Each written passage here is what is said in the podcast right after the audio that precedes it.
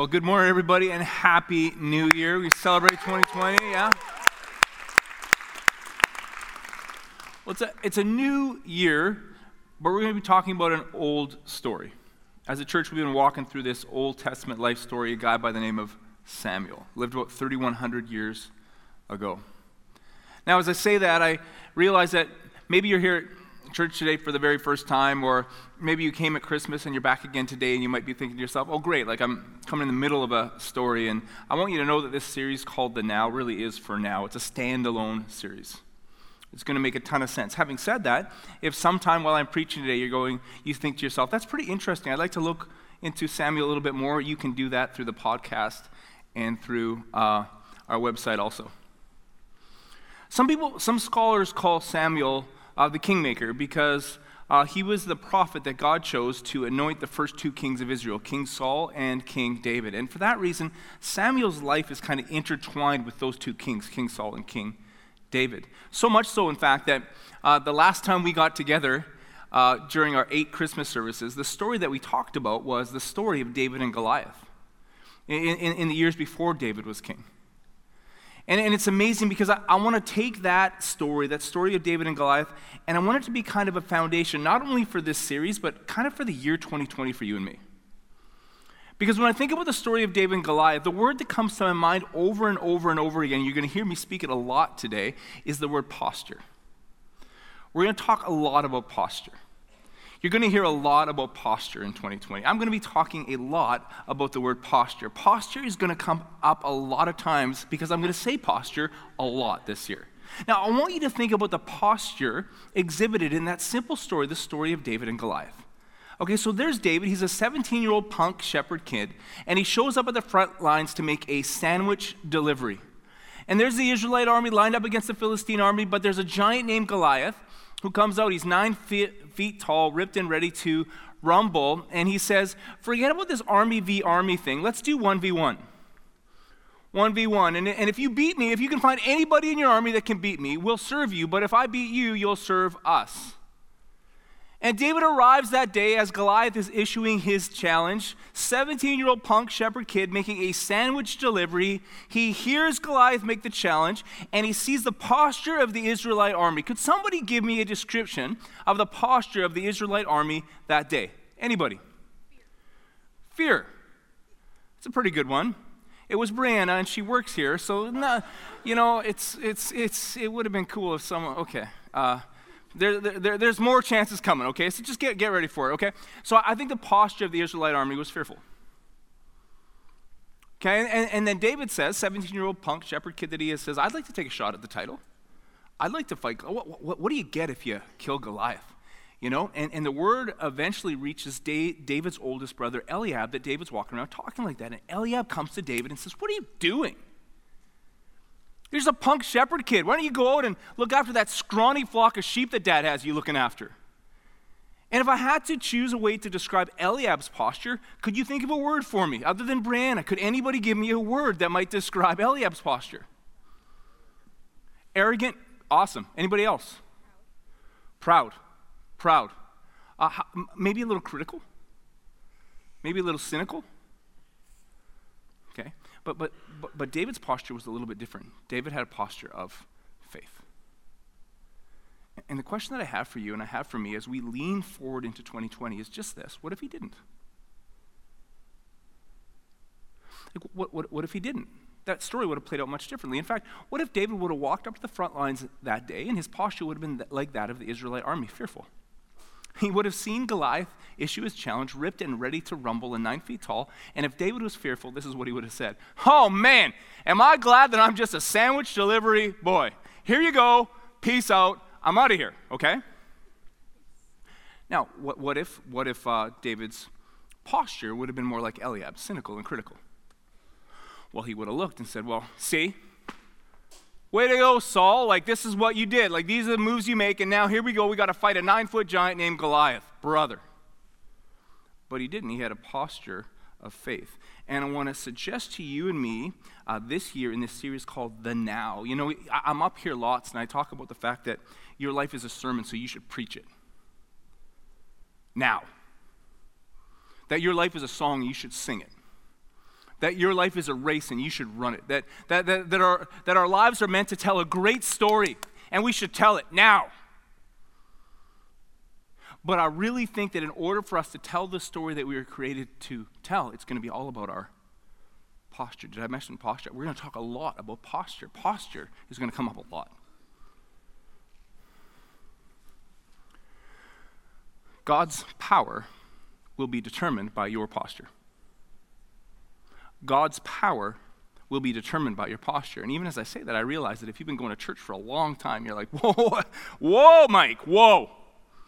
God's actually omnipotent, He's all powerful. I agree, but I wanted to make sure I got your attention. So let me just phrase it a little bit differently. The degree to which God's power will play out in your life this year will be determined by your posture. That's radical. What I just said is absolutely radical. I want you to make sure you heard it. The degree to which God, if you read through the Bible from page one to the last page, if you read through the Bible, you will see over and over again the degree to which God's power plays out in people is determined by their posture. So let's go back to David and Goliath. You say, well, I believe that God orchestrated events so David, 17 year old punk shepherd kid, would have showed up at the front lines the minute that Goliath was making that challenge. I agree. I agree. I think God orchestrated that moment. But now listen David's posture was up to David. God didn't robotically take David and say, You must now say, I'd like to take a shot at the title, I'd like to fight Goliath. Uh, David said that in faith. It, it, it was about his posture. Posture. I mentioned posture, right? It was about his posture. He had a posture of faith. Okay, and, and, and when Saul got wind of the fact that David wanted to fight Goliath, and Saul came to David and said, You're a 17 year old punk shepherd kid, you can't fight Goliath. God didn't force David to say, uh, The same God that delivered, delivered me from the paw of the lion and the paw of the bear will deliver me from this Philistine. David said that in faith. He had a posture of faith. And God didn't take David and force him to go down to the stream to select five smooth stones. David did that in faith. And, and it wasn't God that, that propelled David forward and forced him to run at the Philistine and sling that stone. David did that in faith. You say, well, God, God directed that stone. I'll believe it, but David threw it. The degree to which God's power is going to play out in your life, in my life this year, will be determined by our posture. We're going to talk about posture today. We're going to, we're going to talk about posture this year. Posture.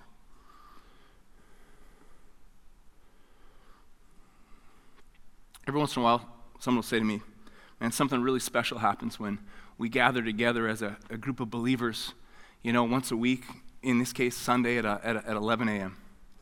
And my, my, my response would be not necessarily. What do you mean something special happens? Not necessarily. That all depends on our posture. It's not really a trick. It, will it, pretty much be the answer to every question I ask for this. It, it, it's about a posture. See, people, people say, well, 2020 is a big year for Southside Church. Yeah, it is. It's huge. So, yeah, because you're building a building. What do you mean we're building a building? We're not building a building. We're not building a building. We're not building a building, we're building a foundation. It's going to be a foundation. The building that is done will be up to you and up to me.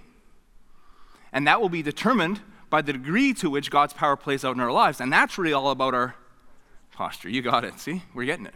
Posture. I did some math the other day figured out in all my different roles of speaking to groups of people, big and small, I probably spoke to about 1.6 million people in my life. All different groups, all different sizes. And usually within about the first 15 seconds of speaking to any particular group, I can measure the posture of the room. I can measure the faith level of the room. And I'll say something absolutely crazy to you. I spoke to a lot of groups where there's not a single person that's ever set foot in church before. Those aren't the hardest groups to speak to. The hardest groups to speak to is speaking to a group of longtime Christians who have lost their posture of worship. Like somewhere along the line, they realize that their soul is secure, but what they don't know is that their life still hangs in the balance. Let me say that again. They realize that their soul is secure, but what they don't realize is that the powerful nature or the powerless nature of their life still hangs in the balance. And that's all going to come down to their posture. Their posture. And so w- w- something special happens when we meet together, not necessarily, but it could. It could if we look after our posture. Our posture. That's right, our posture. Because there's all kind of postures that we could walk in with today. Like we could walk in with a posture of um, distraction. Yeah, Mike, we get it. Posture, posture, posture, posture. I got people to see, places to go. We could walk in with a posture of uh, exhaustion. Life can be tiring, you know, and, and if you really are exhausted today, uh, please don't sit in the first four rows and fall asleep. You know, I'm thinking about like putting Red Bulls on every seat. Posture, you know, posture. Um, apathy. What's the difference between ignorance and apathy? I don't know and I don't care. You know, that's the answer to that. You'll get that later. Okay, so, uh, but y- y- y- you can walk in, you can, you can be here with a, with a posture of religiosity, a posture of religiosity. Any Seahawks fans here? Seahawks fans? Okay, well, religiosity when it comes to church, in the, in, in the words of Marshawn Lynch, you sit down and you say, I'm just here so I don't get, I'm just here so I don't get fined. It's just what you do, you know. I just it's a lucky rabbit's foot. Like I'm, I'm here. It's like it's. But I think what, instead, what we should do is we should come with a, with a posture of faith, a posture of humility, a, a, posture of expectation, a posture that says, God, like I, I, I haven't yet arrived, and I, I just I want to learn today. I, I, I, need your strength today. I need your hope today. I need, I need your joy today. I need you to show me my heart today. Give me one thing I can work on. Work, you know, get, get, get, give me one next step to take. But that all comes down to our posture. It's really all about posture. So we're building this building, and I, I think it's more of a foundation. And, and, and, the Bible calls us living stones. We're going to bring hope and help to this city as we live powerful lives. As God fills us with hope and God fills us with help, as we are living with the correct posture we will build everything that we were meant to build. It comes down to posture. If you don't mind, could you stand up so I can pray for us before we jump? God, I pray that you would build our faith. I pray, I pray that you would grow our faith, young and old, man and woman, every single one of us, that you would grow the faith of this church to such a degree that when someone walks in and they're struggling or go, they're going through a hard time, or maybe they're walking in here for the very first time and they're low on faith, we can say, you know what? You seem like you're a little low on faith. Why don't you borrow some of mine? I have plenty to spare. God, we're expectant today. We're full of faith today. We're grateful because you're great and you're good, and we trust you. Pray this in your name, and everyone said, Amen. Amen. Have a seat. We're talking about posture. Posture. Okay, so let's talk about posture. Let's move on. This is going to pick up the story just after David has killed Goliath. Okay? As David was returning after killing Goliath, I thought you were going to say posture. After killing, posture. Uh, and as the soldiers were coming back home, women from every town in Israel came out to meet King Saul. They were singing joyful songs, dancing and playing tambourines and lyres. In their celebration, listen to this the women sang, Saul has killed thousands, but David tens of thousands. Saul did not like this, and he became very angry. He said, For David they claim tens of thousands, but only thousands for me. They will be making him king next. And so he was jealous and suspicious of David from that day on. What was Saul's posture? Jealousy. Jealousy. It's amazing to me. Saul would have fit in really well in Chilliwack, British Columbia, Canada in 2020. A posture of jealousy. It's amazing too because from that moment on, Saul decides that he wants to kill David. He's pretty, he tries to be pretty subtle about it at first. Um, when David walked up to the front lines that day when he was going to fight Goliath, he said, Man, what, what does the guy who kills Goliath get for killing Goliath? And one of the things they said is they get to marry, the, marry one of Saul's daughters. Okay, but Saul pulls the bait and switch with David. When David wants to marry one of his daughters, he says, Oh, yeah, there's just one more thing you need to do for me. You need to go get me a hundred Philistine foreskins. Think about that for, okay, so don't think about that. But, but, but, people say the Bible is boring, you know? Bore, boring people sometimes read the Bible, but the Bible is not boring. It's like a death sentence, but Eventually, Saul becomes not subtle at all. He basically just starts throwing spears and chasing David, looking to kill him. We pick up the story there in 1 Samuel 19. when David had fled and made his escape, he went to Samuel at Ramah and told him all that Saul had done to him. Then he and Samuel went to Naioth and stayed there. Word came to Saul David is in Naioth at Ramah. So he sent men to capture him. But when they saw a group of prophets prophesying with Samuel standing there as their leader, the Spirit of God came on Saul's men, and they also prophesied. Saul was told about it, and he sent more men, and they prophesied too. Saul sent men a third time, and they also prophesied. Finally, he himself left for Ramah and went to the great cistern at Seku, and he asked, Where are Samuel and David? Well, they're over in Naioth at Ramah, they said. So Saul went to Naioth at Ramah, but the Spirit of God even came on him, and he walked along prophesying until he came to Naioth. He stripped off his garments and he too prophesied in Samuel's presence. He lay naked all that day and all that night. This is why people say, Is Saul also among the prophets? Full disclosure, I have never heard anyone say, Is Saul also among the prophets? But apparently, back in the day, they did. What a story, though. David is reunited with Samuel and Saul. Saul is laying naked on the ground. And the truth is, in that moment, Saul is a dead man lying. He just doesn't know it yet. And here's why jealousy. There's a seed of jealousy inside of Saul that's going to grow up and bring his destruction. It's going to eat him alive. The Bible says in Proverbs 14 Peace of mind makes the body healthy, but jealousy, jealousy is like a cancer. Jealousy is like a cancer. Saul's a dead man lying there, just doesn't know it yet. There's a seed of jealousy that's going to grow up and destroy him. If you read through the Old Testament, you'll see that God gave his people 10 commandments, the 10 commandments, and the 10th of the 10 commandments, almost like the last one. So don't forget this one. This is the last one I'm going to mention to you. God says, Do not covet. Do not be jealous.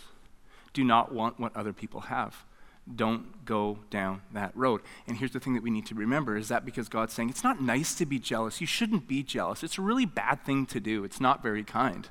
No, he's saying it will destroy you. It will eat you alive like it did to Saul. I guess what I'm saying is I can stand up here all I want, and I can say that your life is a great sermon, so preach it. Your life is a song, so sing it.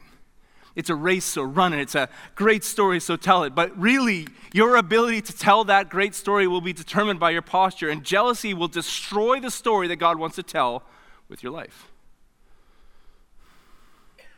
See, Saul would have fit in real well in Chilliwack, British Columbia, Canada in 2020. Someone said to me the other day, social media causes jealousy. Have you ever heard anyone say that? So, social media causes jealousy. Have you ever heard that? S- social media causes jealousy. Okay, so it doesn't. That's a false attribution. And, and, and, truth matters. So when people say that, they're really, really confusing the issue. Social media does not cause jealousy. Social media, however, does provide a convenient, convenient conduit for comparison. If you choose to live your life in comparison, social media will be convenient for you. If you choose to validate yourself, to define yourself, to find uh, value in you by comparing yourself to other people, social media will be convenient for that. See, the problem once you decide you're going to define yourself by comparison, you're always going to end up jealous, aren't you?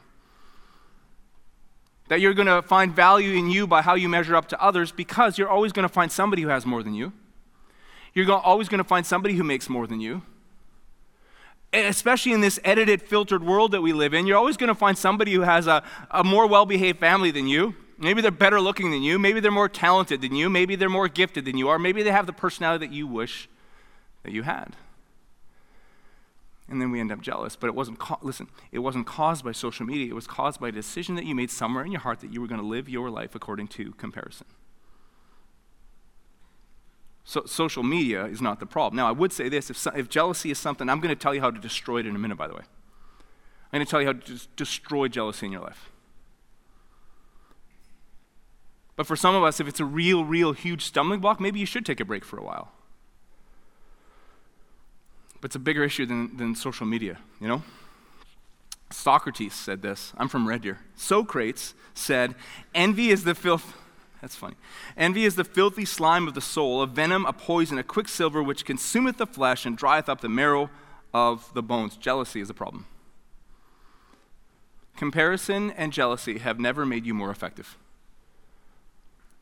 They've never made you more successful.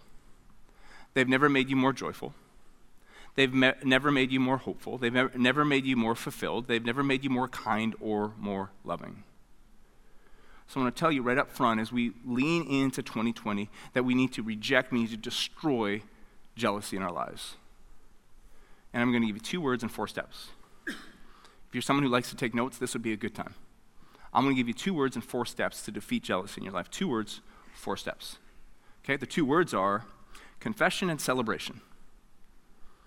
Four steps confess to God, confess to people. Celebrate people, celebrate God. Confess to God, confess to people, celebrate people, celebrate God.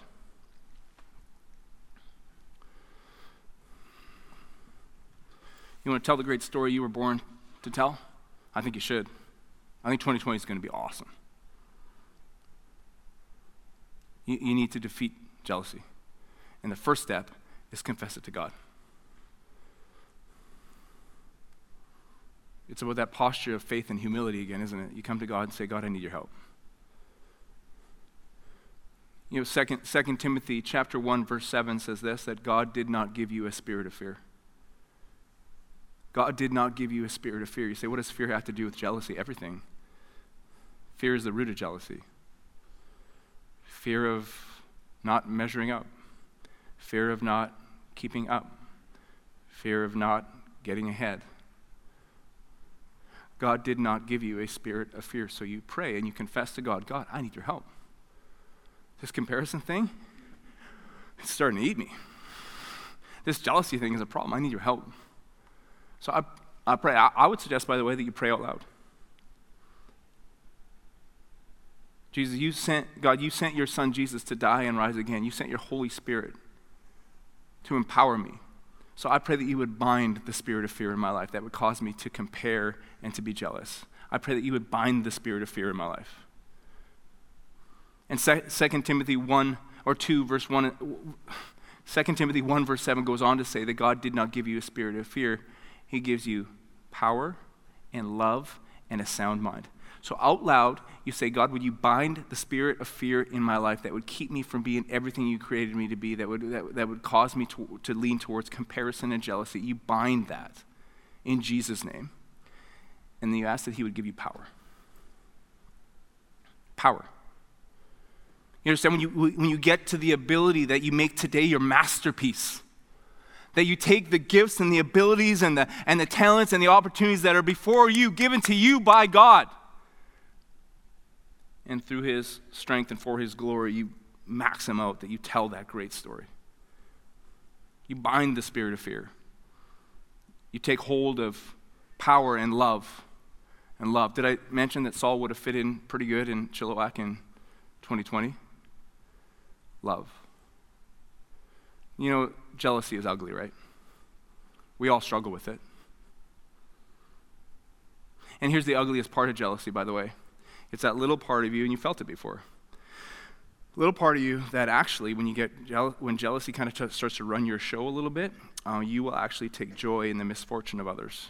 There's a little tiny you don't like you don't like it. Not too many people say it out loud, but I'll say almost anything out loud. There's a little tiny part of you that starts to take joy in the misfortune of others. That ain't you. Let me say that again. That's not you. That's why you pray that God would bind the spirit of fear and give you power and love. You're a lover, not a hater. You're a builder, not a destroyer. That God would give you eyes to see people the way He sees people and love people the way He loves people and care for people the way He cares for people. You confess to God that you need His help. You bind the spirit of fear. You take hold of power, and love, and a sound mind, right? Like I can go through this all the time and say, man, jealousy is a cancer, and I think we all agree with that. You've never been more hopeful. You've never been more effective. You've never been more joyful. You've never been more loving because of jealousy. We all know that, but we need his help. We need a sound mind that has the ability to reject those thoughts of comparison and jealousy that come in. So, number one, two words, four steps. Number one, confession confession to God and confession to people. James chapter 5 says this Con- confess your sins one to another, pray for each other that you might be healed. You need someone in your life who loves Jesus and loves you that you can come up to and say, Man, I'm really struggling with this jealousy thing. I'm really struggling with this comparison thing. Would you pray for me? I think what's important to note, too, you know, is that if you've been going to church for a long time, if church is kind of your thing, maybe you grew up in church, whatever it is, I think we can kind of take for granted that you actually might have someone in your life that loves Jesus and loves you. But there's a lot of people that walk in through the doors of Southside Church that don't have anybody who loves Jesus and loves them yet. And I really believe that in order to run this race, to live this life that God has called us to live as Christians, we need Him, but we also need each other. We need other people. And that's why I make this statement sometimes. It's kind of a prayer. I say that we're not a large church, we're a small church with lots of people. I say that as a prayer because I want that to be true of us. You know what I mean? Like, I don't want people to be disconnected. I don't want people to be numbers. I don't want people to just walk out the door without anybody noticing them. But I really, really need your help. We really, really need your help. Man, if you're somebody and church is new to you or, or it's newish to you and, and you're not connected yet, one of the things that we really believe in here, and Brianna talked about it earlier, is the importance of small groups. So if you're disconnected, I would love for you to step out in faith today and text the keyword group to 604 670 3040. Man, if you could find one person that could be in your corner and pray for you, it'd be so worth it. And as I woke up this morning thinking that I was going to say that to you, I realized what some of you might be thinking right away. I'm not joining a small group, it could be full of wingnuts. I'm not going to join a group full of weirdos. Okay, so two things about that. One, uh, it's not like when you join, you, you're like you're committed for life. If you hate it, you can go to a different group. And the truth is that there will be weird people in that group. There will be. And you'll fit in great because you're weird too. You know that. It's important though, like, we're going we're gonna defeat this this year. We're not going to live powerless lives. We're not going to live in this posture of jealousy. We're talking about posture today, you know? We're not going to live that way. We're going to defeat it. It's two words and four steps. Number one, confession. Confess to God, con- confess to people. And, and, and the second word is celebration. Celebrate people. Celebrate people. Because I don't feel like celebrating people. I believe it. So just fake it till you make it. No, you have my permission. Just fake it till you make it. Like I, I was going to say earlier, like when you start to live your life with power, love, and a sound mind, you're going to love who you are. You're, you're going to love who God makes you to be. And when you start to be a celebrator of others, you're going to love it. You're going to love it. So when you're scrolling through social media, this is how you scroll through social media, by the way. If you're not doing it this way, you should. This is how you do it, okay? And you come across that picture or that post from that person, and they just frost your. They're so annoying, you know. And you want to get your knickers in a knot, and you want to just like keep scrolling or show somebody else and say, look, you know, look. Don't like it. See, I'm not jealous of them. I'm just annoyed by them. There's a fine line, by the way, between being annoyed by somebody and being jealous of them. But I believe you. I believe you. You're not jealous at all. You're just annoyed. Like it. Celebrate them and leave a comment. You know, uh, congrats on your second PhD. Way to go. Thumbs up emoji, right? Or, man, that breakfast that you posted looks almost as good as the breakfast you posted yesterday. Amazing. so hearty, yet attractive, you know? Uh, man, your family picture looks so beautiful. Praying that you guys would have an awesome 2020. Like, you're going to love who you are when you celebrate people. You will. You're a lover, not a hater. You're a builder, not a destroyer. I remember years ago I was going to this wee little gym, really small gym, like so small that uh, you knew everybody that was working out at the gym at the same time you were working out. Kind of have a group of regulars that all show up around the same time. But one day, a new guy showed up at our little gym, you know, new guy.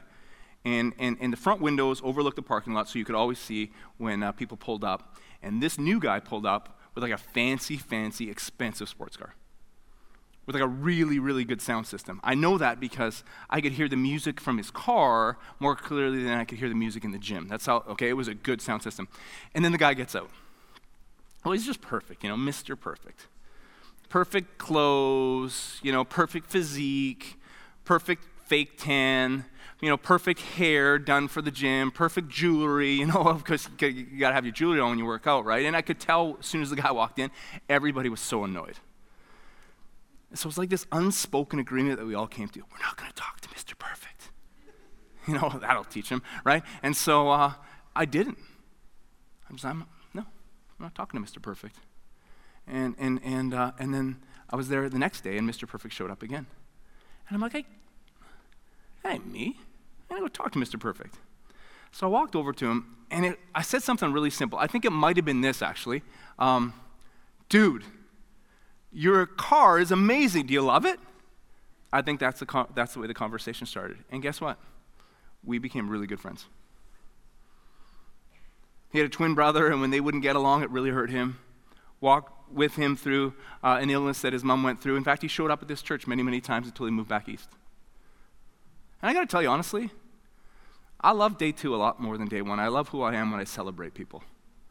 Because I think you were born, I think we were born to celebrate, not to critique, to elevate, not to devalue. You know what I mean? We, we can destroy jealousy in our lives. We can destroy comparison in our lives. It's two words and four steps. Number one, confession. Confess to God, confess to people. Number two, celebration. Celebrate people and celebrate God. You know, because you got you kind of got to pick. like you you've got you've got a great story to tell this year. You've got an incredible life to live this year. And so you got to pick. There's this old proverb that says if you chase two rabbits, you'll lose them both. So you really got to pick. Either take hold of everything that God has for you today all your talent, all your ability, all your gifts, all your opportunities, and just ask Him to help you light them up. Or abdicate you give up on you and validate and define yourself according to other people. You got to pick. Celebrate God. Let me read you a story that'll illustrate that. Chuck Swindoll went to visit a veterans hospital years ago. He said this The day I arrived to visit, I saw a touching scene. This injured soldier was not allowed visitors in the early months of his healing. He had a young son, and during his confinement in the hospital, he had made his son a little wooden truck. Since the boy was not allowed to go into the ward and visit his father, an orderly had brought the gift down to the child, who was waiting in front of the hospital with his mom. The father was looking out of a fifth floor window, watching his son unwrap the gift. The little boy opened up the package and his eyes got wide when he saw that wonderful little truck. He hugged it to his chest. Meanwhile, the father was walking back and forth, waving his arms at this fifth floor window, trying to get his son's attention. The little boy put the truck down and he reached up and he hugged the orderly and thanked him so much for the truck. And all the while, the frustrated father was going through these dramatic gestures, trying to say, It's me, son. I made the truck for you. I gave that to you. Look up here. I could almost read his lips. Finally, the mother and the orderly turned the boy's attention up to that fifth floor window. It was then that the boy cried, Daddy, oh, thank you. I miss you, Daddy. Come home, Daddy. Thanks for my truck. And the father stood in the window with tears pouring down his cheeks. Let me tell you something that you already know. You were created on purpose with a purpose, for a purpose, by a heavenly Father who does not make mistakes. He sent his son Jesus Jesus was born, he lived, died, rose again for you. So you could get past your past and start fresh in the now. And he sent his Holy Spirit to help you make today, this year, your masterpiece. So here's what I was thinking. What if we took everything that he had given us and lived a life that looked up to our Heavenly Father and just said two words Thank you. You know what it's about? It just hit me. It's all about posture. Let's pray. God, thank you. Thank you for every person in this room, everyone watching online. Thank you that you, you have a plan and a purpose and power for us. And I pray that you would give us the ability to take everything that you first gave us and live a life that just says thank you. We're full of faith. The best is yet to come because of you. We pray all this in your name. Amen. I love you guys. Have a great week. Hey, thanks so much for watching today. Why don't you come join us at any of our four Sunday services? We meet at Sardis Secondary School in Chilliwack, British Columbia. And for more info, you can visit southsidelife.com.